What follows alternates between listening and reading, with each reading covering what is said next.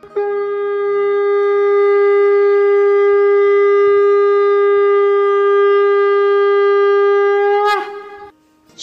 भागवतम कथा पॉडकास्ट में आपका स्वागत है।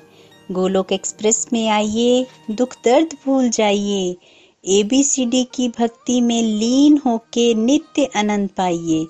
हरी हरि बोल।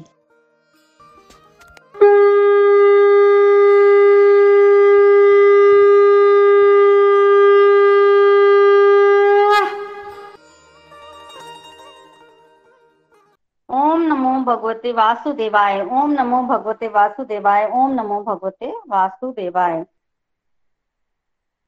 भागवतम की जय गाढ़ निताई की जय, श्री राधा श्याम सुंदर की जय। हरे कृष्ण हरे कृष्ण कृष्ण कृष्ण, हरे हरे हरे राम हरे राम राम राम, हरे हरे। हरे कृष्ण हरे कृष्ण कृष्ण कृष्ण, हरे हरे हरे राम हरे राम राम राम, हरे हरे। हरे कृष्ण हरे कृष्ण कृष्ण कृष्ण, हरे हरे हरे राम हरे राम राम राम, हरे हरे। न शस्त्र पर, न शास्त्र पर, न धन पर और न ही किसी युक्ति पर। मेरा तो जीवन आश्रित है प्रभु, केवल और केवल आपकी कृपा शक्ति पर। जय श्री राधे कृष्ण। तो हरि हरि बोल एवरीवन जैसा कि आप सब जानते ही हैं कि श्रीमद भागवतम के महात्म पर चर्चा चल रही है। तो पिछले एपिसोड में हमने महात्म में नारद जी, भक्ति, ज्ञान, वैराग्य की चर्चा की थी। उसमें हमने चर्चा की थी कि भक्ति को भगवान ने रहने के लिए जगह दी, वैष्णवों के हृदय में जो है वो भक्ति रह सकती है। उससे क्या हुआ कि भक्ति को सुरक्षित कर दिया कलयुग में भगवान ने। संसारी व्यक्ति पर तो कलयुग का असर होगा, पर भक्ति महारानी पर कलयुग का कोई असर नहीं, और जहाँ पर भगवान की कथा हो रही है, वहाँ भक्ति ज्ञान वैराग्य के साथ नाचने लग पड़ती है। तो किसी का मन उचाट है, नहीं लग रहा है चैंटिंग में मन अच्छा नहीं है। ये कथा श्रवण कीजिए, जिससे भक्ति महारानी जो है वो हृदय में नाचने लगेगी और आपका मन जो है वो कंट्रोल में आएगा। ये वरदान है वो है भक्ति को। और हमें ये भी समझना है कि भक्ति हम सबके हृदय में होती है, पर जब वो ज्ञान और वैराग्य के साथ नहीं होती मतलब ज्ञान और वैराग्य बूढ़े होते हैं तो भक्ति महारानी प्रसन्न नहीं होती है। जैसे फॉर एग्ज़ाम्पल हमारा हम लोग भक्ति करना तो चाहते हैं, पर कर नहीं पाते। हम हम टीवी देखते रहते हैं। वैराग्य का एक बड़ा अच्छा एग्ज़ाम्पल है टीवी ना देखना। जब हम टीवी देखते रहते हैं और बड़ी सारी चीज़ें करते हैं कुछ ये कर लिया, थोड़ी गप्पे मार ली, थोड़ा मूवी देख ली, इस तरह की चीज़ें करते हैं। मतलब वैराग्य जीवन में नहीं है। और जब वैराग्य नहीं होता तो भक्ति महारानी कहीं ना कहीं उदास रहती है, हम उदास रहते हैं। अगर सही में आप चाहते हैं कि भक्ति हमारे अंदर प्रसन्न हो, नाचे तो हमें वैराग्य के साथ, ज्ञान और वैराग्य के साथ भक्ति करनी पड़ेगी, तभी भक्ति महारानी जो है वो प्रसन्न होती है तो हमें ये जीवन में उतारना है। दूसरी तरफ़ हमने सुना था कि भक्ति उदास थी तो नारद जी ने जो है वो सप्ताह यज्ञ अरेंज किया था सनकादि ऋषि मुनियों को कहकर। और सप्ताह यज्ञ की जब, सप्ताह में जब भागवतम सुनी सात दिन में तो उसके बाद भक्ति ज्ञान वैराग्य जवान हो गए तो नारद जी बड़े हैरान हुए। वो बड़े हैरान हुए कि कलयुग में ऐसा प्रभाव भागवतम कथा का? बहुत हैरान हुए। और हैरान होके वो सनकादि ऋषि मुनि से उन्होंने क्वेश्चन कर दिया कि भक्ति ज्ञान वैराग्य का तो मैं हाल देख रहा हूँ, श्रीमद भागवतम सुनने के पश्चात तो क्या कौन कौन से लोग पवित्र हो जाते हैं संसार में भागवतम को सुनने से? तो नारद जी का प्रश्न सुनिए। देखिए, ऐसा नहीं कि नारद जी को श्रीमद भागवतम की महिमा नहीं पता पता है? पर नारद जी जो है वो प्रकट करना भी तो चाहते हैं दुनिया के सामने।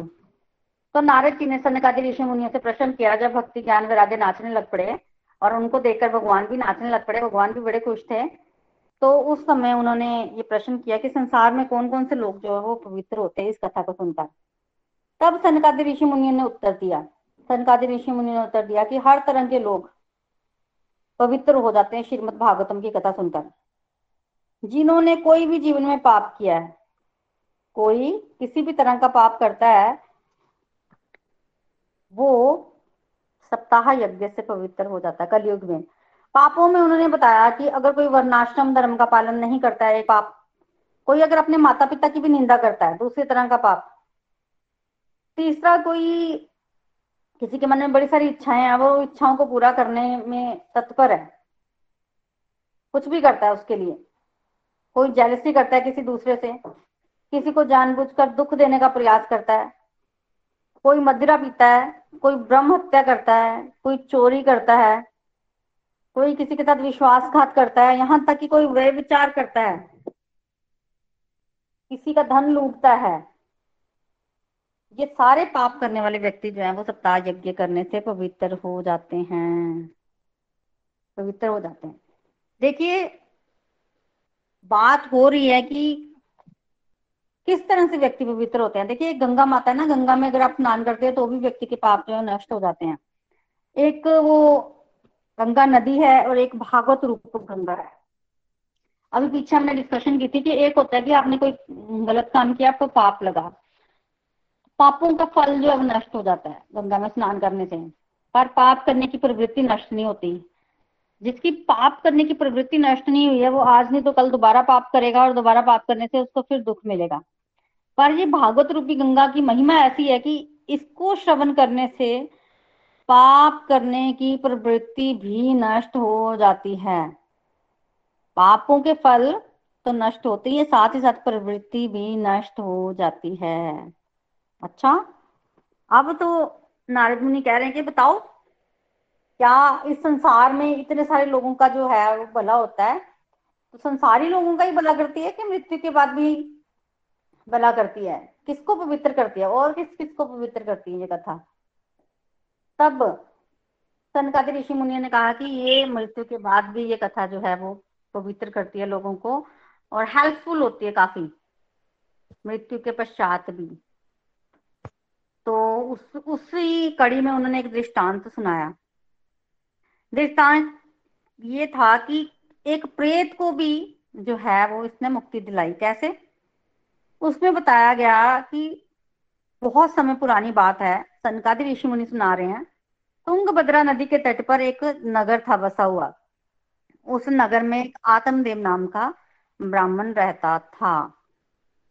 ब्राह्मण काफ़ी तेजस्वी था और धन काफ़ी था ब्राह्मण के पास। फिर भी ब्राह्मण के जो कर्तव्य होते हैं, वो पूरे निभाता था। अगर ब्राह्मण को भिक्षा मांगकर जीवन निर्वाह करना चाहिए तो वो भिक्षा माँगता था। गरीब नहीं था, धन बहुत था, पर चलो, ब्राह्मण के पूरे अपने कर्तव्य जो है वो निभाता था। शादी हुई, उसकी पत्नी का नाम जो था, वो था धुंध धुंधली धुंधली जो है ना, वो देखने में तो सुंदर थी, पर झगड़ालू थी।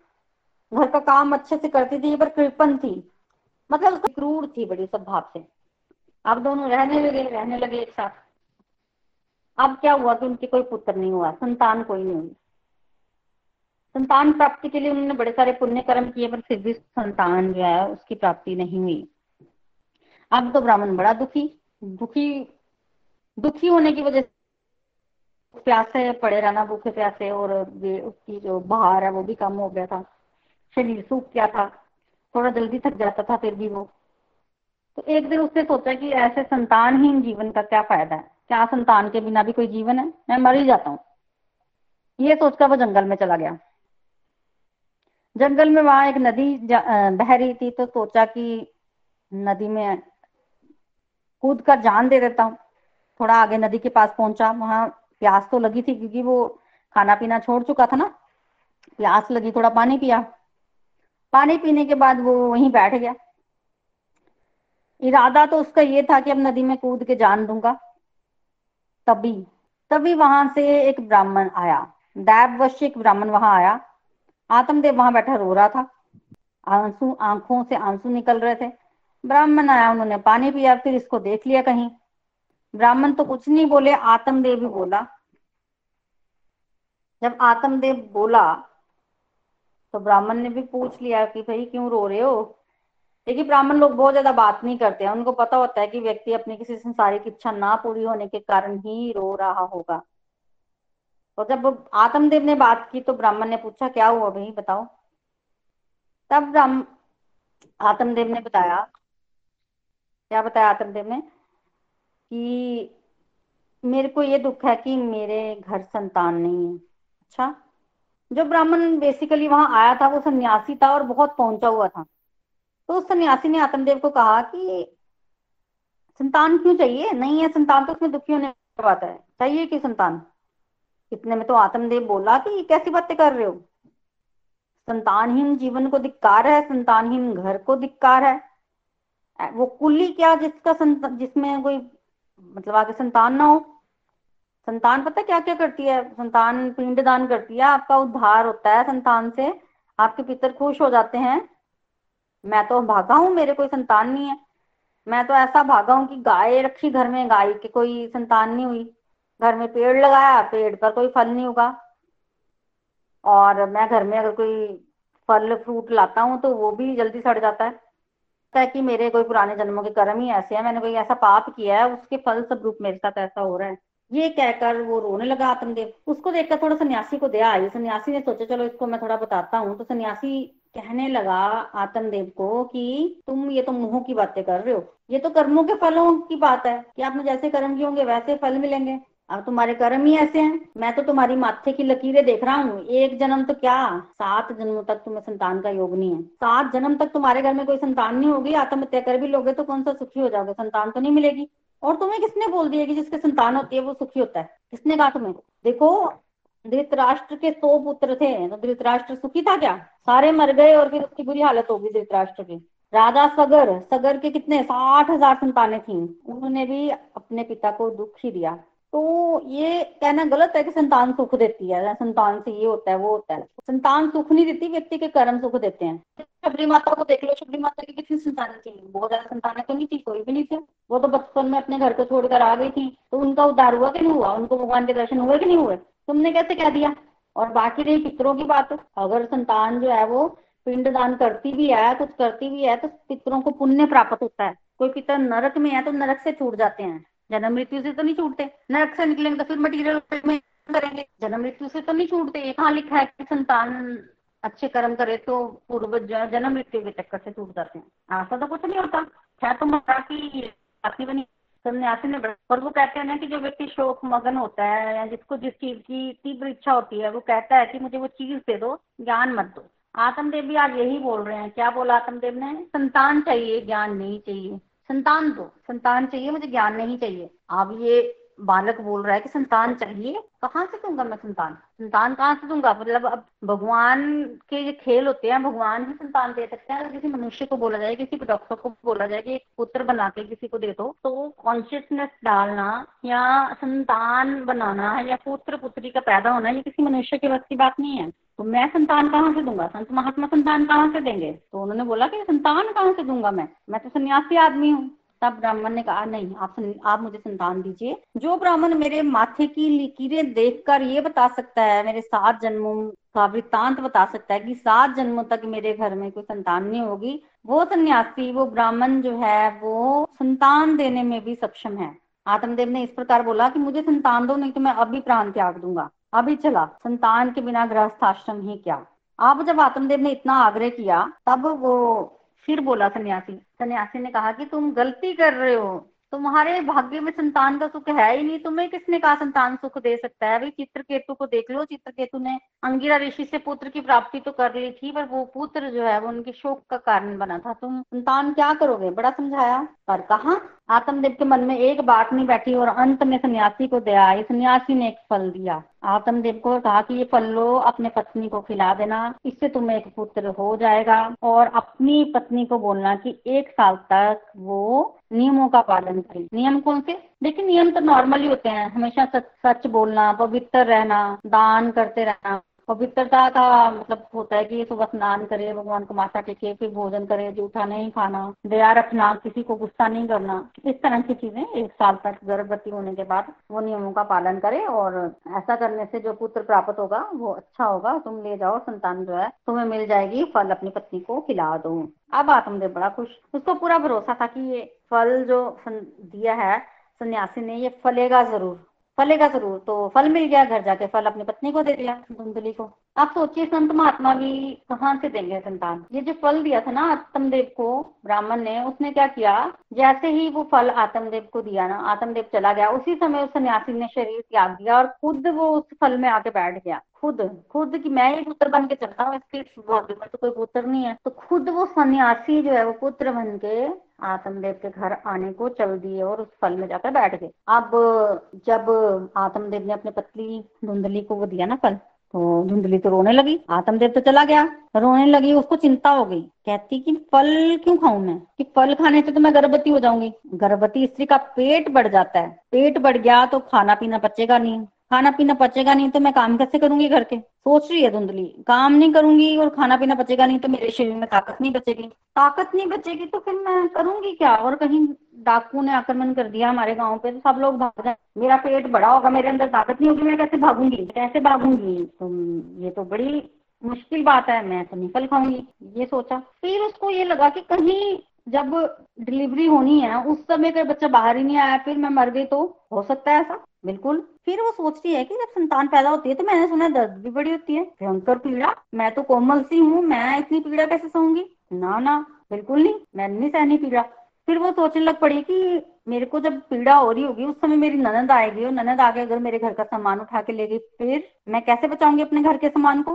ये तो बड़ी मुश्किल बात है। मैं कैसे बच्चे को पैदा करूँगी? फिर ये जो नियम बताए हैं, नियमों का पालन कौन करेगा? एक साल तक ये नियम तो नहीं पालन कर सकती। फिर बच्चे को पालेगा कौन? जब बच्चा बच्चा हो जाएगा तो उसको पालेगा कौन? बता कितनी मेहनत लगती है, इतनी मेहनत कौन करेगा? एक दुख जो धुंधली को था मतलब एक जो चीज़ थी जो उसको खाया जा रही थी, जो सोचकर उसने फल नहीं खाया, वो ये थी कि कहीं मेरे पेट में सुखदेव गोस्वामी आ गए। फिर सुखदेव गोस्वामी तो फिर बारह वर्ष तक मेरे पेट से बाहर ही नहीं निकलेंगे। अगर कहीं फल में सुखदेव हुए, फिर ऐसा कोई गर्व आ गया फिर? तो ये सोचकर तो उसने फल बिल्कुल नहीं खाया। और कहती कि विधवा स्त्रियाँ मान स्त्रियाँ, सुखी, मैं तो ये फल नहीं खाऊँगी। और ये सोचकर उसने फल नहीं खाया। और जब आत्मदेव आए, और आत्मदेव ने पूछा, तुमने फल खा लिया? तो झूठ बोल दिया मैंने। फल खा लिया आत्मदेव भी खुश हो गई चलो, फल पत्नी ने, अब आत्मदेव वहाँ से चले गए। एक दिन धुंधली की बहन आई। अब धुंधली की बहन ने अपनी सारी बातें सुनी धुंधली की। धुंधली ने कहा कुछ बताया। अब मैं क्या करूँ? मैंने फल तो खाया नहीं, अब बच्चा कहाँ से दूँगी मैं इसको? तब धुंधली की बहन ने उसको सलाह दी, बड़ी अच्छी सलाह थी। धुंधली की बहन कहती है कि क्या पता इस फल को खाने से बच्चा होगा भी या नहीं? तो किसने बोल दिया कि फल खाने से बच्चा हो जाएगा? आत्मदेव तो ऐसे ही बोलता है, मेरे पेट में बच्चा है, उसकी बहन गर्भवती थी तो मैं ऐसा करती हूँ मैं अपना बच्चा जब पैदा होगा तुझे दे दूँगी। तेरे पास बहुत सारा धन है, मेरे पास धन नहीं है, बच्चे बड़े हैं। तो मैं अपना बच्चा तुझे दे दूँगी, तू धन मुझे दे देना। और मैं झूठ बोल दूँगी कि मेरा बच्चा मर गया है। तेरे घर आके रहने लगूँगी, तेरा बच्चा भी पाल दूँगी। तो तू झूठ ही बोल दे आत्मदेव को कि मैं गर्भवती हूँ और फल जो है वो गाय को खिला दे। पहचान भी हो जाएगी कि ये फल जो है वो उससे बच्चा होगा भी या नहीं, क्योंकि गाय भी उनके घर में पाँच थी। तो धुंधली ने वैसे ही किया। आत्मदेव को बोल दिया कि वो गर्भवती है, फल जो है वो गाय को खिला दिया। और चोरी चोरी ये झूठ बोलकर वो रहने लगी। अब समय हुआ। समय हुआ तो धुंधली की जो बहन थी, उसके घर में पुत्र हुआ, उसने वो पुत्र लाकर धुंधली को दिया। धुंधली ने आत्मदेव को बोला कि उसके घर में पुत्र हो गया अब आत्मदेव को पता चला कि पुत्र हुआ आत्मदेव बड़ा खुश, ब्राह्मण बुलाए जात कर्म संस्कार किया, गाना बजाना, जो कुछ कर सकता था, वो किया। बड़े मज़ेदार, बड़ा खुश आत्मदेव पुत्र हुआ है। अब वहाँ पे धुंधली ने कहानी डाल दी आत्मदेव के सामने की मेरे तो दूध ही नहीं है। मेरी बहन के घर में के स्तनों में दूध है? मेरी बहन के पुत्र हुआ जो कि मर गया तो उसके पास दूध है मेरे पास दूध नहीं है तो मैं अपनी बहन को बुला लेती हूँ दूध। बच्चे को दूध पिला देगी बच्चे का पालन कर देगी। अब आत्मदेव तो इतना खुश था कि उसके पुत्र हुआ है जो करना है कर तो धुंधली को बोल दिया और धुंधली ने अपनी बहन को बुला लिया और बहन जो है वो आ, बच्चे का पालन पोषण करने लगी और बहुत सारा धन धुंधली ने अपनी बहन को दिया। अब बच्चे के नामकरण की बारी आई, धुंधली अड़ गई कि मेरा पुत्र है तो मेरे मेरे नाम पर इसका नाम होगा। आत्मदेव पीछे धुंधली आ गए और उसने बच्चे का नाम भी अपने नाम पर धुंधुकारी रख दिया। तो जहाँ कहीं भी बच्चे की बात आती है, अब धुंधली अपना हक जमाती। झूठ तो बोल दिया, पर उसने अपना हक जमाना शुरू कर दिया, बच्चे का धुंधुकारी, उसका नाम रखा। अब हुआ ये कि जो फल जो है, गाय को खिलाया था, वो फल अपना असर दिखाने लगा। गाय भी गर्भवती हुई और तीन महीने बाद, धुंधुकारी के होने के तीन महीने बाद गाय के यहाँ भी एक बच्चा हुआ, पर आश्चर्य, उस, वो मनुष्य के गार का बच्चा था। मनुष्य पैदा हुआ सिर्फ़ कान थे गाय के। कारण? देखो, वो सन्यासी थे ना, सन्यासी जो है, उन, वो तो खुद बैठ गए थे उस फल में। अब जो पहुँची हुई आत्मा होती है, सन्यासी, ऋषि, मुनि, जो पहुँचे हुए होते हैं, वो किसी पशु जोनी में नहीं जा सकते, वो निमन जोनी में नहीं जा सकते तो वो मनुष्य ही बने। अब जो देखा आत्मदेव ने तो बड़ा आनंद हुआ। भाई वाह, सन्यासी की बात तो वाह। क्या बात थी सन्यासी की? कि अपनी पत्नी के घर तो बच्चा हुआ ही और साथ ही साथ गाय के घर में भी बच्चा हो गया। तो बड़ा खुश। और अब पत्नी ने अपने बच्चे का तो नामकरण करने नहीं दिया। आप जब गाय के बच्चा हुआ तो उसके सारा नामकरण, सारा काम जो है वो आत्मदेव ने किया। गाय के बच्चे का नाम रखा, क्योंकि वो मनुष्य के कार का बच्चा था। उसके कान जो थे वो गाय के थे तो उसका नाम रखा गोकरण। गोकरण। उसको शिक्षा दीक्षा सब आत्मदेव ने दिया। और आत्मदेव बड़ा खुश था। अब तो लोग भी बोलने लग पड़े कि देखो, आत्मदेव के कैसे भाग्य खुल गए हैं। पहले एक भी बच्चा नहीं था, अब घर में दो दो बच्चे हैं। ये जो अंदर की बात थी, इसका किसी को पता ना चला। अब दोनों बच्चे बड़े होने लगे। अब जब बच्चे बड़े हुए तो गोकर्ण तो बड़ा पंडित, विद्वान, वो तो पिछले जन्म का ही कौन था? वो तो पिछले जन्म का ही सन्यासी था। पर ये जो धुंधकारी था ना, ये बड़ा दुष्ट बड़ा दुष्ट। इतना दुष्ट कि ना उसको स्नान का पता, वो तो शव के हाथों से भी खा लेता था। पवित्रता का कोई पता नहीं, क्रोध हमेशा रहता था। गंदी गंदी वस्तुओं को उसने इकट्ठा कर लेना, चोरी करनी, लोगों को मारना, कूटना, किसी के घर में आग लगा देनी, किसी का बच्चा मिलना था उसको उठा के कुएँ में फेंक देना, हिंसा अस्त्र शस्त्र रख लिए उसने। मतलब पूरा अपने नाम पे गया, धुंधुकारी। दीन दुखियों को वो तंग करता था, कुत्तों के साथ घूमता था, वैश्याओं के जाल में भी फंसा था और अपनी माँ को, माँ के पास जाकर ना पैसे ले जाता था। वैश्याओं के जाल में फंसा था, पैसे तो चाहिए होते हैं, जुआ भी खेलता था। तो माँ के पास जाना, माँ धन दे दे, माँ ने धन दे देना। हमने पहले ही डिस्कशन की थी कि आत्मदेव निर्धन नहीं था, उसके पास बहुत धन था। तो वैसे भिक्षा माँगता था, ब्राह्मण के नियमों का पालन करता था। सब पर धनी था और एक दिन उसने देखा तिजोरी में धन नहीं है। कहाँ गया धन? धुंधली से पूछा, पुत्र को दिया। पुत्र ने धन मांगा, तुमने दिया। वो तो ठीक है, पर ऐसा क्या तुम्हारा पुत्र काम करता है जो इतना धन चला गया? कहाँ गया धन सारा? ऐसा कौन सा काम कर रहा है? पता किया? पता किया तो पता चला कि ये तो जुआ खेलता है, वैश्याओं के जाल में फंसा है वो। अभी तक तो आत्मदेव को पता ही नहीं। जब पता चला तो आत्मदेव आए धुंधकारी से पूछने की भाई ये क्या है? धुंधकारी से पूछा अब वो पूछ रहे हैं, अभी डांट नहीं रहे धुंधकारी को। डांटा नहीं, मारा नहीं, पूछ रहे हैं। जो धुंधकारी से पूछना शुरू किया तो आत्मदेव का हाथ तो धुंधकारी पे नहीं उठा, पर धुंधकारी का हाथ जो है वो आत्मदेव को उठ गया एक तमाचा मारा। आत्मदेव को जब थप्पड़ पड़ा धुंधकारी से तो आत्मदेव रोने लग पड़ा। ये क्या है?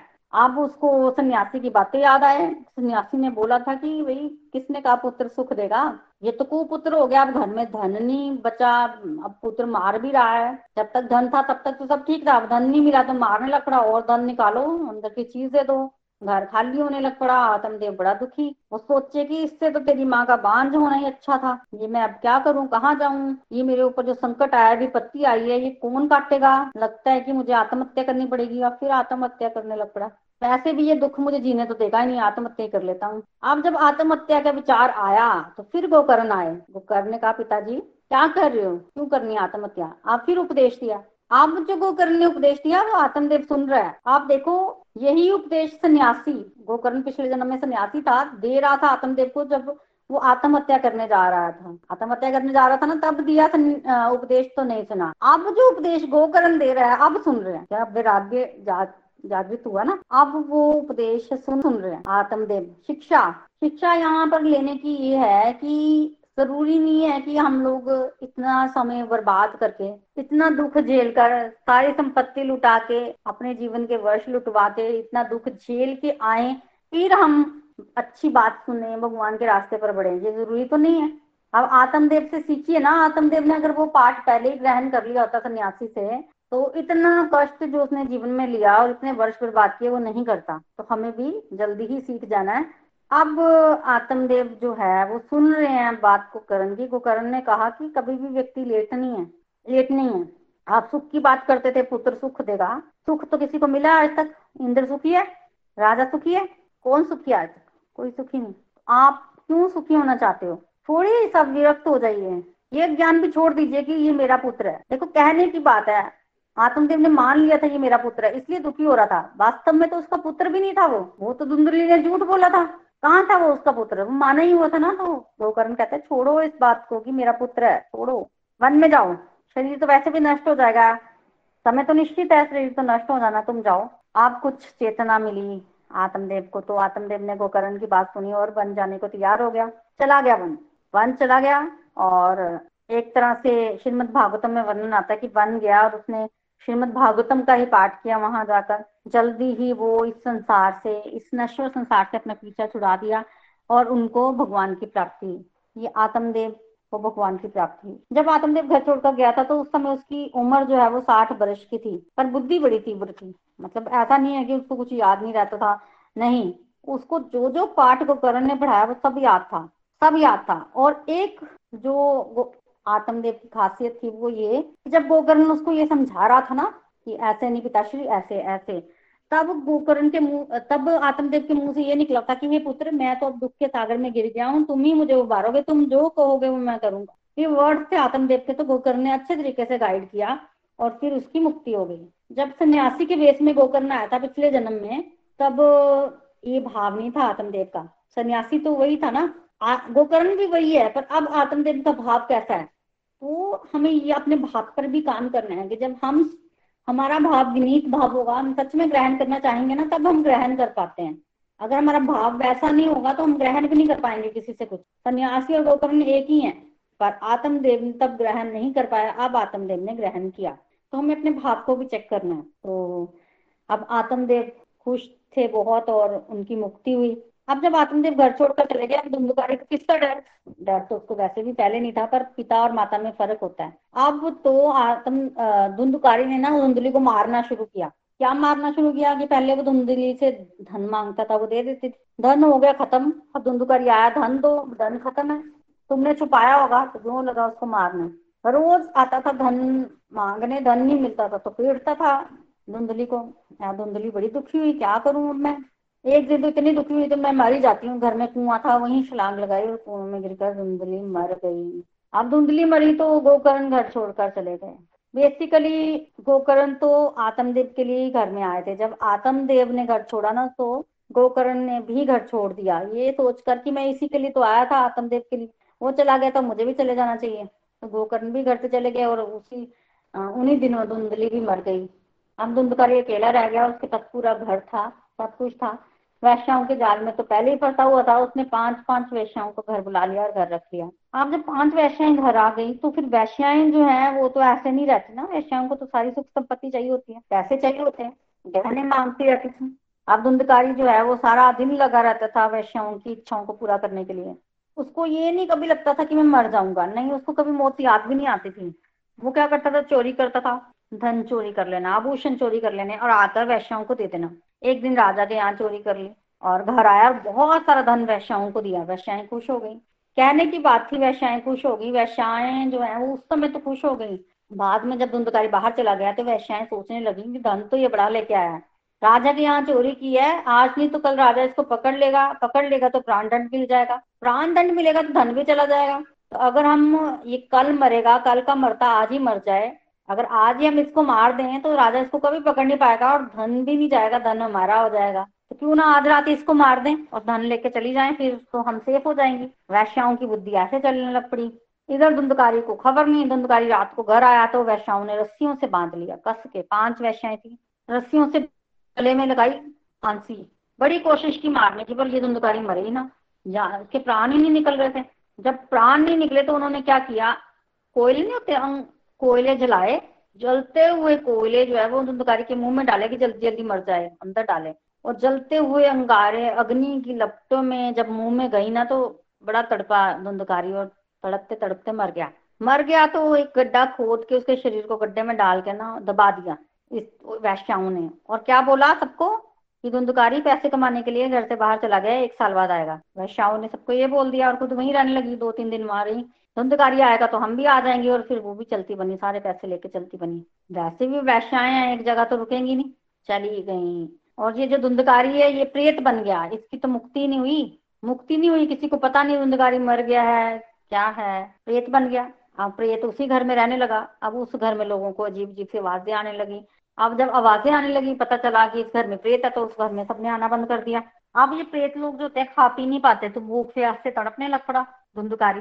अब कुछ समय बीता, धुंधकारी नहीं आई, आया नहीं, वैश्याएँ आई नहीं तो लोगों ने, लोग भी समझ गए कि लगता है धुंधकारी मर गया है, वापिस नहीं आया तो धुंधकारी की मौत की खबर फैल गई। एक दिन गोकर्ण को पता चला कि धुंधकारी मर गया है। उसका भाई मर गया है तो जब उसको पता चला तो उसने गया में जाकर श्राद्ध कर दिया। श्राद्ध किया और गोकर्ण तो मुक्त आत्मा से इधर उधर विचरण कर रहे थे। फिर एक दिन गोकर्ण घूमते घूमते अपने ही घर में, अपने ही गाँव में आ गए। रात उनको वहाँ रुकना पड़ा तो सोचा अपने घर में रुक लेता हूँ। बाकी सब तो मर गए अब गोकर्ण अकेला ही बचा, घर तो उसी का था। सोचा वहीं रुक जाता हूँ। वहाँ रुकने के लिए, एक रात रुकने के लिए गोकर्ण चला गया। रात को जब वहाँ सोने के लिए लेटा तो उसने देखा कि वो प्रेत आया, एक और बड़े अजीब अजीब सी शक्लें बनाए। कभी वो हाथी बन जाए, कभी भैंस बन जाए, कभी कुछ, कभी अग्नि का रूप धारण कर ले, कभी मनुष्य बन जाए, कुछ। प्रेत लोग जो है वो भूखे प्यासे होते हैं और बोल नहीं सकते। बस शक्लें बना बना के बताया कि वो करण देखेगी, क्या हो रहा है? वो करण समझ गए कि कोई जीव है जो प्रेत बन गया, जिसकी दुर्गति हुई है, जिसकी आत्मा को मुक्ति नहीं मिली है, इतना समझ गए। पूछा कौन हो? पर वो प्रेत बोल नहीं पा रहा था। तब गोकर्ण के हाथ में ना कमंडल था तो उसने कमंडल से जल लिया और जल को अपने हाथों में डाला और वो जल जो है वो छिड़का और फिर उस प्रेत को थोड़ी सी चेतना आई और पूछा, गोकर्ण ने कि भाई तुम कौन हो? इतने भयानक रूप क्यों दिखा रहे हो ऐसे मुझे? और तुम्हारी ये दशा कैसे हुई? प्रेत है पिचास है राक्षस है, कौन है तुम? अब तो जो गोकर्ण ने पानी छिड़का था ना, उससे थोड़ी चेतना आई और आवाज़ मिली धुंधकारी को। आवाज़ मिली तो रोने लग पड़ा, रोने लग पड़ा। शक्ति नहीं थी बोलने की जैसे तैसे बोलना शुरू किया। अब काम की बात बोली, पहली बार जीवन में बोला। गोकर्ण ने पूछा, तुम कौन हो? पहली बार जीवन में उसने कुछ अच्छा बोला। मैं तुम्हारा भाई, धुंधकारी, प्रेत बोल रहा है। देखो, अब उसको समझ में आई, अब उसको लगा कि ना तो मैं अब किसी माँ का बेटा हूँ। ना किसी बाप का बेटा हूँ, अभी मैं अगर कुछ भी रिश्ता निकालूँगा तो मेरा कुछ होने वाला नहीं है। मैं इतने कष्ट में हूँ, अब तो अगर कोई मेरा सगा है तो वो करनी है जो मेरा भाई है, यही मुझे प्रेत जोनी से मुक्ति दिलाएगा। तो बोल रहा है कि मैं तुम्हारा भाई, अब वो उसको रिश्ता याद आया। धुंधकारी। मेरे ही कर्मों का फल है कि मेरे को मुक्ति नहीं मिली। मैंने अपना ब्राह्मणत्व नष्ट कर दिया है। क्योंकि ब्राह्मण था ना ये। और काम तो ऐसे किए कि अब कर्मों से तो ब्राह्मण रहा नहीं। मैंने बड़े पाप किए, फिर बताया धुंधकारी ने कि मैं मरा कैसे? और ये बताया कि अब मैं प्रेत बन गया और मुझे भूख प्यास लगी है, मैं खा कुछ नहीं पा रहा हूँ, पी कुछ नहीं पा रहा हूँ। तुम मेरे लिए कुछ करो, मुझे इस जोनी से छुड़ाओ, इस जोनी, इस प्रेत जोनी से मुझे छुड़ाओ। जब गोकर्ण ने सुना तो गोकर्ण बड़े हैरान हुए। गोकर्ण बोलते, तुम्हारी मुक्ति नहीं हुई अभी, तुम धुंधकारी? मैंने तो तुम्हारे लिए गया जी में विधि पूर्वक श्राद्ध कर दिया था, पिंड दान किया तुम्हारा, तुम्हें अभी मुक्ति नहीं मिली। इस पर इस पर धुंधकारी ने बोला, तुम गया में सो श्राद्ध भी कर दोगे ना तो भी मुझे मुक्ति नहीं मिलेगी। इसने मैंने कुकर्म किए हैं। तुम मेरी मुक्ति का कोई उपाय करो, मुझे श्राद्ध से मुक्ति नहीं मिलेगी। अच्छा तो फिर कैसे मिलेगी मुक्ति? अगर गया श्राद्ध से भी तुम्हें मुक्ति नहीं मिलेगी तो फिर तुम्हारी मुक्ति कैसे होगी? फिर तो असंभव है, क्योंकि गया में श्राद्ध करने पर भगवान को, भगवान ने आशीर्वाद दिया हुआ वहाँ तो। तो अब अगर तुम्हारी मुक्ति उससे नहीं हुई श्राद्ध से तो फिर अब मैं तुम्हारी मुक्ति का क्या उपाय करूँ? तो गोकर्ण जो है वो सोचने लग पड़े। गोकर्ण सोच रहे हैं, उनको अभी समझ नहीं आ रहा कि क्या करना है। तो कैसे गोकर्ण ने ने धुंधकारी को मुक्ति दिलाई? क्या उपाय किया? इसका वर्णन हम कल के सत्संग में जो है वो सुनेंगे। हरे कृष्णा हरे कृष्णा कृष्णा कृष्णा, हरे हरे हरे राम हरे राम राम राम, हरे हरे। Busy through the body free as a soul, hari hari bol hari hari bol transform the world by transforming yourself Radhe Krishna. तो हरी हरी बोल एवरीवन आज के लिए मेरी तरफ़ से इतना ही। अब हम चलते हैं अपने रिव्यू सेक्शन की तरफ़। सबसे पहले हम चलते हैं चंडीगढ़ विजय जी के पास। हरी हरी बोल, विजय जी, आप कुछ कहना चाहते हैं? हरी बोल। हरी हरी बोल, हरी हरी बोल, प्रीति जी। बहुत ही सुंदर आपने आज की श्रीमद भागवतम की कथा सुनाई। और आपके श्रीमुख से जब हम इस कथा को सुनते हैं तो वो और भी इंटरेस्टिंग और और भी शिक्षाप्रद बन जाती है। मैं पूरी की पूरी आत्मदेव, धुंधली, धुंधकारी, गोकरण की कथा को नहीं कहूँगा, क्योंकि और लोगों ने भी अपने रिव्यू देने हैं। मोटे मोटे तौर पे मैं लर्निंग्स की ही बात करूँगा। देखिए, सबसे पहले आत्मदेव की दुविधा क्या है? कि वो संतानहीन है। संतान प्राप्ति के लिए वो बहुत कुछ चाहता है। ये नहीं समझता कि ये उसके पुराने कर्मों की वजह से ही है। हम लोग भी तो यही करते हैं। अगर अपने जीवन पे लाएँ, इनसे शिक्षाएँ लें तो पंडितों के चक्कर में इधर उधर घूमते रहते हैं। जो भी कोई कहे वहाँ जाते हैं।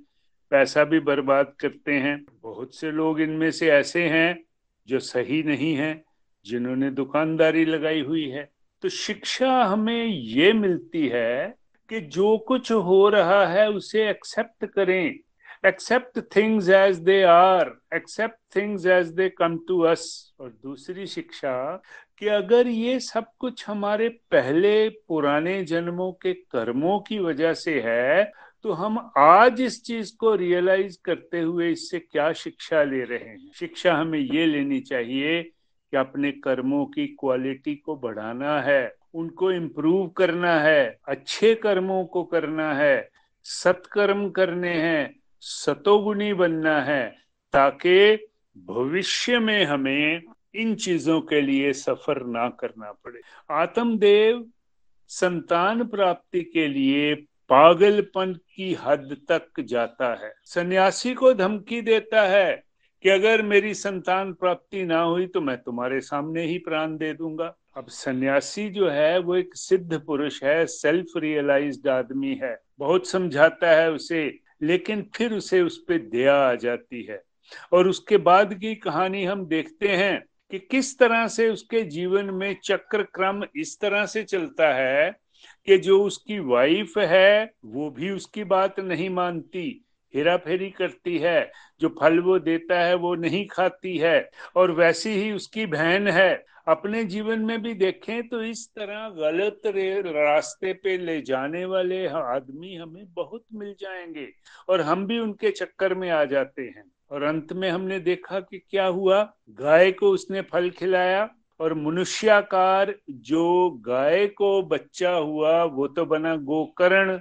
और दूसरा बच्चा जो उसने अपनी बहन से लिया हुआ था, अपने पति को धोखा देके, वो बना धुंधुकारी। और क्या हुआ? जबकि गोकरण तो बना विद्वान, क्योंकि वो तो वही सन्यासी था जो अपना जीवन दे के इस जन्म में आया था। और धुंधुकारी जो है, उसने जो कारनामे किए, वैश्यागमन किया, वैश्यों को घर में ले आया, द्यूत क्रिया करी, क्या ऐसी संतान चाहिए हमें? इस सारी प्रक्रिया से हमें ये सीखना है कि सही मार्ग पे चलें, प्रभु भक्ति के मार्ग पे चलें, गलत कामों पे ना चलें।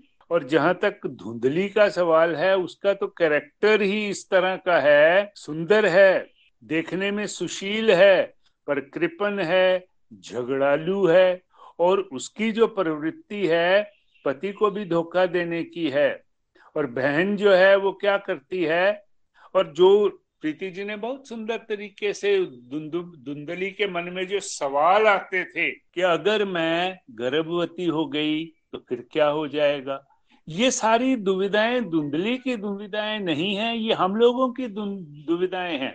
हम भी तो ऐसे करते हैं कि अभी तो मैं बहुत सुंदर हूँ जैसे धुंधली कहती थी कि मैं गर्भवती हो जाऊँगी, मेरा पेट बढ़ जाएगा, ये तो गड़बड़ हो गई। और देखिए उसकी सोच की उड़ान कि अगर मेरे पेट में सुखदेव महाराज आ गए तो मैं बारह सालों तक गर्भवती रहूँगी।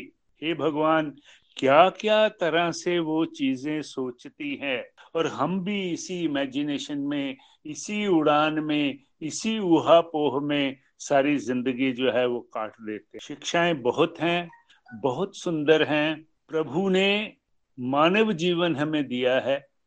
ये गोल्डन अपॉर्चुनिटी है। इस गोल्डन अपॉर्चुनिटी को व्यर्थ ना गवाएँ। प्रभु से जुड़े। कर्म तो अपने करते जाएँ, पर निष्काम भाव से, फल की इच्छा से करते जाएँ और ये सोचें कि हमें आत्मदेव की तरह संतान के लालच में नहीं पड़ना है, बल्कि उस सेल्फ रियलाइज्ड सन्यासी की तरह बनना है, गोकर्ण की तरह बनना है और आगे जो कथा आएगी, जिसमें श्रीमद भागवतम के महात्म के बारे में बताया जाएगा, वो और भी सुंदर कथा है, कर्णों को भी प्रिय है, शिक्षाप्रद भी है, जो हम प्रीति जी के मुखारविंद से, उनके श्रीमुख से कल सुनेंगे।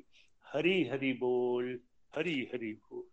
हरी हरी बोल, हरी, हरि बोल। जी ब्यूटीफुली आपने अपनी लर्निंग्स जो वो हमारे साथ शेयर की हैं। बहुत बढ़िया। हमें बिल्कुल ये ध्यान रखना है, समझना है कि जो कुछ भी हमारे साथ हो रहा है, ये हमारे कर्मों का फल है। तो कर्मों के विधान में हस्तक्षेप ना करके, पर को चैलेंज ना करते हुए हमें ये देखना है कि हम अपने विवेक को जागृत करें और एक तो सहन शक्ति अपने अंदर डेवलप करें और कैसे हम भगवान के रास्ते पर आगे बढ़ सकते हैं, ये सोचें। क्योंकि अगर हम बहुत ज़्यादा छेड़छाड़ करेंगे ना, जैसे अभी आत्मदेव ने किया तो क्या हुआ, उसको सुख तो नहीं मिला क्योंकि वो उसके भाग्य में था नहीं। तो वो घूम के वहीं आया और उसको करना अल्टीमेटली वही पड़ा। ये तो आत्मदेव को हम देख रहे हैं कि उसी जन्म में समझ आ गई और वो उसी जन्म में मुक्ति को प्राप्त हुआ। अदरवाइज़ कई बार जन्मों के जन्मों के जन्म लग जाते हैं और बड़ा मतलब चक्कर बहुत लगता है, चक्कर बहुत लंबा पड़ जाता है कई बार। तो हमें अब आत्मदेव की कथा से ये समझना है कि हम खुद ऐसा ना करें। हमें जल्दी ही समझ आना चाहिए और एक्सेप्ट कर लें सिचुएशन को एक्सेप्ट करके अगर हम भगवान की तरफ़ आगे बढ़े ना तो बहुत ज़्यादा चांसेस हैं कि हम इसी जन्म में निकल जाएँगे। फिर वो दुख लगेगा नहीं दुख, वो हमें अभी लग रहा है हमारे मन के चलते हुए। तो ये सब सीख कर अगर हम आगे बढ़ेंगे तो हम देखेंगे कि हमारा दुख काफ़ी हद तक कम हो गया और हम भगवान के रास्ते पर आगे बढ़ रहे हैं, क्योंकि बात सारी मन की होती है और मन तभी कंट्रोल में आता है जब आप भगवान के साथ जुड़ते हैं। तो हमें जो है वो सावधान रहना चाहिए। बाकी विजय जी आपने बहुत अच्छा अपनी लर्निंग शेयर की है। हरी हरी बोल हरी हरी बोल। चलिए, अब हम आगे बढ़ते हैं। हमारे साथ गीता जी हैं। गीता जी कुछ कहना चाहते हैं? हरी बोल। जय श्री कृष्णा प्रीति जी। तो आज श्रीमद भागवतम का जो अमृत रूप, ये जो मेन कहानी जो है, वो हमें सुनने को मिली। तो बहुत ही आनंद आया। विजय अंकल जी ने भी जो है, वो हमें सारी शिक्षाएँ जो है, वो इस प्रसंग से क्या क्या थी, वो बताई हैं। और मैं भी अपनी तुच्छ बुद्धि से जो है, वो कोशिश कर रही हूँ कि क्या आज के जो हमने प्रसंग सुना, उससे हमारी क्या लर्निंग बनी। तो सबसे पहले आ, मैं भी स्टोरी पर ना जाकर यहाँ पर अपनी लर्निंग्स ही शेयर करूँगी कि हम लोग जो हैं वो अपनी इच्छाओं के लिए जब हमारी इच्छाओं की पूर्ति नहीं होती है तो हम आत्म हत्या का जो है वो रास्ता अपनाते हैं, है ना? तो जब हम आत्महत्या का रास्ता अपनाते हैं तो हमें लगता है कि हमारी यहाँ से मुक्ति हो जाएगी। लेकिन अब हम जैसे श्रीमद भागवत गीता का भी अध्ययन किया, भागवतम को भी सुन रहे हैं तो हमें ये पता चला है कि वहाँ से वो इच्छाएँ जो है वो हमारी मरती नहीं है। फिर से जो है वो हमारा सारा जन्म मरण का प्रोसीजर जो है वो शुरू होता है। इस इसलिए यहाँ से हमें सबसे बड़ी लर्निंग यही है। हम अपनी परेशानियों से तंग आ जाते हैं तो सोचते हैं, हे भगवान, बस इस जीवन को जो है वो खत्म ही कर दें। कुछ टाइम पहले मेरे साथ भी ऐसे ही था। बड़ा कुछ ऐसा लाइफ में होता था। मैं बोलती थी कि भगवान, मेरी लाइफ कहाँ से शुरू हुई? और जो है वो कहाँ पर ही मैं कहाँ स्टैंड कर रही हूँ? मैं क्या कर रही हूँ? तो बस ये आत्महत्या जो है वो सोल्यूशन है। पर नहीं फ्रेंड्स ये हमने जो है वो आज के प्रसंग से समझा। आत्महत्या जो है वो सोल्यूशन नहीं है। दूसरी चीज़ जो है वो हमने आज के प्रसंग से समझी कि हम जो मन्नते करते हैं, है ना, किसी को बाधित कर कर, जैसे हम देवी देवताओं को भी जो है वो बाधित करते हैं कि हमें जो है वो ये चीज़ चाहिए, वो चीज़ चाहिए तो हम क्या कर देते हैं? पहले मेरी भी ऐसी प्रवृत्ति थी मिनट मिनट में जो है वो भगवान के आगे जो है वो और कुछ नहीं करना। बस मन्नत कर देनी, भगवान मेरी ये इच्छा पूरी कर दो, भगवान मेरी ये इच्छा पूरी कर दो। और ऐसा नहीं है कि भगवान हमारी इच्छाएँ नहीं पूर्ति करते हैं। भगवान हमारी इच्छाओं की पूर्ति करते हैं, लेकिन उसका रिज़ल्ट जो होता है ना, वो विष के रूप में हमें जो है वो मिलता है। क्योंकि हम क्या करते हैं? हम कर्मों के बंधन में जो है वो हस्तक्षेप करते हैं। थर्ड चीज़ जो यहाँ से मैंने सीखी कि हम जो है, वो बहुत ज़्यादा, हमारा समय जो है वो सीमित है। ये कलयुग में हमें मनुष्य जन्म जो मिला है ना, ये बड़े भाग से मिला हुआ है। लेकिन हम जो है, वो इसको ये दे दिया, उसको ये दे दिया, ऐसा हो गया। बस यही सोचते हैं और अपने समय को जो है, वो बर्बाद करते हैं। और यहाँ से हमें यही लर्निंग लेनी है कि देखिए, जैसे धुंधकारी जो था वो मृत्यु के बाद भी जो है, वो उसकी मुक्ति नहीं हुई। हमें अपने कर्मों को जो है, वो अच्छा करना है। प्रभु के चरणों में जो है, वो अपने आप को लगाने की कोशिश करनी है। नो no डाउट ये मन जो है ना, वो बड़े अडंगे डालेगा। तो इस मन को भी जो है, वो हमें ट्रेंड करना है। जितना हम इसको भगवान की लीलाएँ सुनेंगे, जैसे हम ये भागवतम की कथा जो चल रही है तो इसमें भी भगवान की रूप, लीला रूप, माधुर्य के बारे में जो है, वो हमें आगे आगे जो है वो सुनने को मिलेगा तो हमें उससे क्या है, वो प्रभु के प्रति जो है, वो हमारा प्रेम जागृत होगा तो हम जो है, वो भगवान के चरणों में अपने मन को लगा पाएँगे। फिर सुख जो है सुख जो है वो बेसिकली हमारे जो अच्छे कर्म हैं, परोपकार कर्म है, वो ही देते हैं। हम ये सोचते हैं कि हमारी ये इच्छा पूरी हो जाएगी तो हमें सुख मिल जाएगा तो ऐसा नहीं है। जैसे कि आत्मदेव को भी जो है, वो पुत्र की प्राप्ति तो होगी, लेकिन एट लास्ट जो है, उन्होंने भी जो है, उस सन्यासी को बाधित कर कर जो है, वो क्या किया, वो फल को लिया, या जैसे भी वो पुत्र रतन की प्राप्ति तो होगी, लेकिन फिर भी जो है एट लास्ट उसको दुख का जो है, वो सामना करना पड़ा। और वही जो है, उनका पुत्र गोकर्ण जो है, पहले यही गोकर्ण जो है, वो सन्यासी के रूप में समझा रहा है। तब जो है, वो आत्मदेव को समझ नहीं आ रहा है। लेकिन जब हमें जो है, वो हम इस संसार से हमें जो है ना, वो क्या मिलती है? प्रताड़ना मिलती है। तब हम लोग जो है वो समझते हैं। ऐसे जब सुख का समय चल रहा होता है ना, तब हमें कोई चीज़ समझाए हम नहीं समझते हैं। इसलिए हमेशा यही सोचना है कि दुख अगर हमारी लाइफ में आते भी है ना तो बड़ी बेटरमेंट के लिए है। कम से कम हम भगवान की तरफ़ मुड़ते तो हैं। और हमें आज के प्रसंग से ये भी जो है वो सीखने को मिला कि अपने भाव के ऊपर काम करना है। हम जिससे भी सीख रहे हैं, उसके प्रति जो है, हमारे जो गुरुजन है, हमारे जो मेंटर है, उनके प्रति जो है वो समर्पण का भाव रखना है। जो हमें वो बताते हैं, हमें वैसा ही जो है वो करना है। अब ये आज की स्टोरी से जो है, वो हमने ये भी सीखा है कि हम चाहे दूसरों को कितना भी खुश कर लें। अब जो धुंधकारी था, उसके कर्म भी वैसे थे। उसने कितना जो है, वो वैश्यों को भी जो है, वो खुश करने की कोशिश करी। लेकिन कोई भी इस संसारिक लेवल पर जो है, वो खुश नहीं होता है। जब हम भगवान को खुश करने की कोशिश करते हैं ना तो ऑटोमेटिकली ये जो है, वो खुश हो जाता है। तो आज का प्रसंग बहुत ही अच्छा था। हम लोग क्या करते हैं हम ना अपनी स्मार्टनेस दिखाते हैं। तो ये स्मार्टनेस को जो है ना, वो हमें छोड़ना है। हम सोचते हैं, हमें कौन देख रहा है?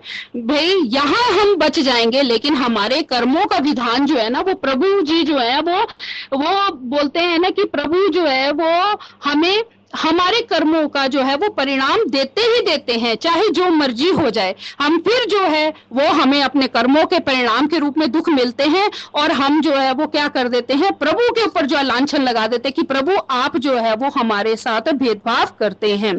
तो आज के प्रसंग से हमने यही सीखा कि चाहे बड़ी ही इंपॉर्टेंट चीज़ है कि इस संसार में चलते रहिए, आसक्ति जो है वो सिर्फ़ परमात्मा के साथ जो है वो लगाएँगे। जब हम परमात्मा के साथ आसक्ति लगाएँगे तो हमारी जो पाप करने की प्रवृत्ति है, हमारी पाप करने की प्रवृत्ति ऐसे खत्म नहीं होगी। थोड़ी देर के लिए हम कथा सुनते हैं तो हमारे अंदर जो है वो ये जागृति आती है कि बस हम जो है वो किसी को बुरा नहीं बोलेंगे, हम जो है वो क्रोध नहीं करेंगे। तो पर कुछ थोड़े टाइम के बाद ऐसा ही माया के अटैक आ जाते हैं, हमारे मुँह से जो है वो कटु वचन भी निकल जाते हैं।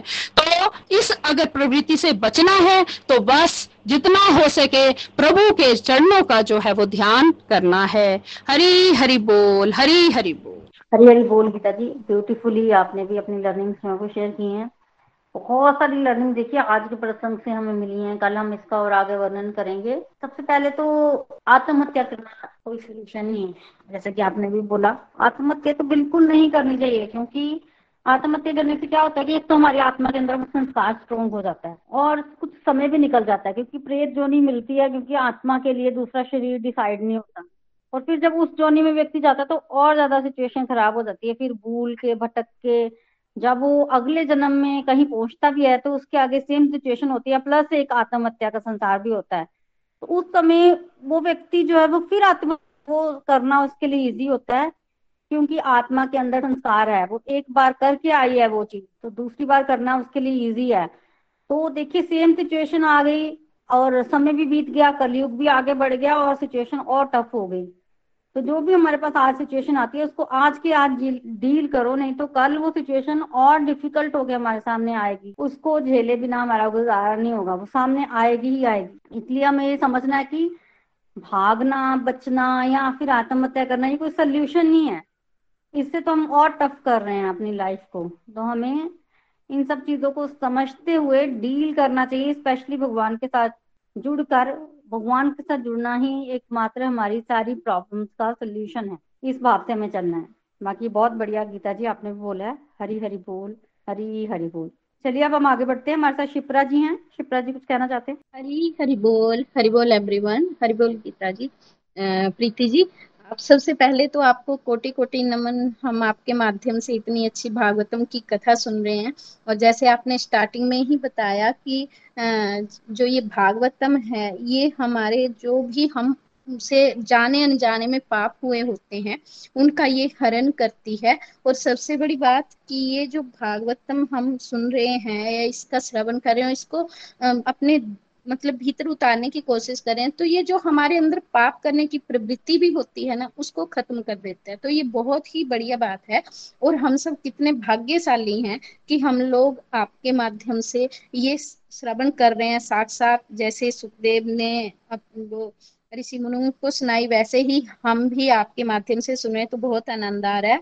और जैसे अभी आपने बताया ना कि ये जो हम लोग किसी भी चीज़ की आशा रखते हैं अनएक्सपेक्टेड जैसे, क्योंकि भगवान ने हमें जो हमारे कर्मों के अनुसार हमें सब कुछ दिया होता है, जिसके हम कैपेबल हैं, और जब हम प्रकृति से छेड़छाड़ करते हैं, भगवान के डिसीज़न से छेड़छाड़ करते हैं तो जैसे आत्मदेव को ये सब भुगतना पड़ा, क्योंकि उन्होंने चैलेंज किया, भगवान के निर्णय को चैलेंज किया तो कैसे उनको एक वो फिर वैसे ही उनकी पत्नी भी वैसे ही मिली मनमान्य कार्य करने वाली उनके आगे जो बेटा हुआ, बेटा मतलब उन्होंने लिया, क्योंकि वो अपनी एक, जो एक सौंदर्य था उसको खोना नहीं चाहती थी तो उसने फिर अपनी बहन का बेटा लिया, और वो भी क्योंकि हम जैसे संस्कार हमारे अंदर होते हैं, अगर हम नेगेटिव होंगे तो हमारे जो संस्कार, वो नेचुरली वो वाइब्रेशन जाती है औलाद में। तो वैसे ही हुआ, वो धुंधकारी इतना, वो पापी निकला, वो अपने माता पिता को मतलब कष्ट देने लगा और तब आत्मदेव जी को भी रियलाइज़ हुआ कि मैंने कहा भगवान के एक निर्णय को हमने छेड़छाड़ की।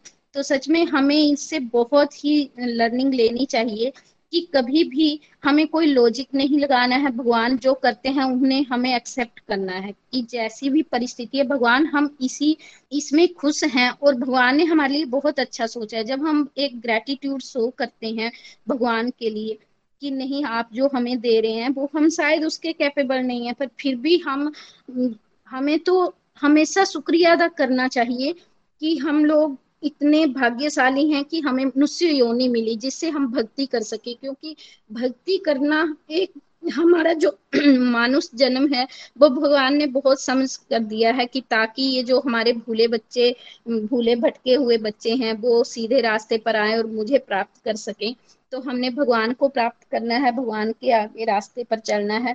और thank you so much Preeti ji, आप इतने अच्छे तरीके से भागवत कराते हैं और इतना आनंद आता है। अभी विजय अंकल जी ने भी बहुत अच्छे से लर्निंग शेयर की, गीता जी ने भी बहुत ही प्यारी लर्निंग शेयर की। तो सच में इतना आनंद आता है कि बस ऐसे लगता है कि सुनते रहें और बस भगवान हमें अपने श्री चरणों में लगाए रखें, ऐसे ही हम प्रार्थना करते हैं। हरी हरी बोल, हरी हरी बोल। Thank you so much Hari Hari बोल। शिप्रा जी, बहुत ही ब्यूटीफुली आपने सत्संग की अपनी लर्निंग्स जो हैं वो हमारे साथ शेयर की हैं। थैंक यू फॉर शेयरिंग तो चलिए, आज के सत्संग को हम कंक्लूड करते हैं आरती के साथ। श्री भागवत भगवान की है आरती, पापियों को पाप से है तारती। श्री भागवत भगवान की है आरती। पापियों को पाप से है तारती। ये अमर ग्रंथ, ये मुक्ति पंथ, ये पंचम वेद निराला, नव ज्योति जगाने वाला। ये अमर ग्रंथ, ये मुक्ति पंथ, ये पंचम वेद निराला, नव ज्योति जगाने वाला। हरि नाम यही हरि धाम यही यही जगमंगल की आरती। पापियों को पाप से है तारती। श्री भागवत भगवान की है आरती। पापियों को पाप से है तारती। ये शांति गीत पावन पुनीत पापों को मिटाने वाला हरि दर्श दिखाने वाला ये शांति गीत, पावन पुनीत पापों को मिटाने वाला हरि दर्श दिखाने वाला।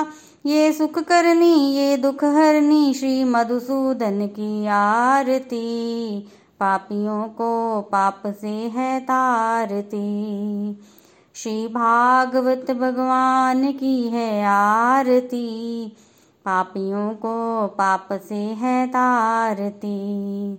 ये मधुर बोल जगफंद खोल सन्मार्ग दिखाने वाला, बिगड़ी को बनाने वाला। ये मधुर बोल जगफंद खोल तन्मार्ग दिखाने वाला, बिगड़ी को बनाने वाला। श्री राम यही, घनश्याम यही, ये प्रभु महिमा की आरती।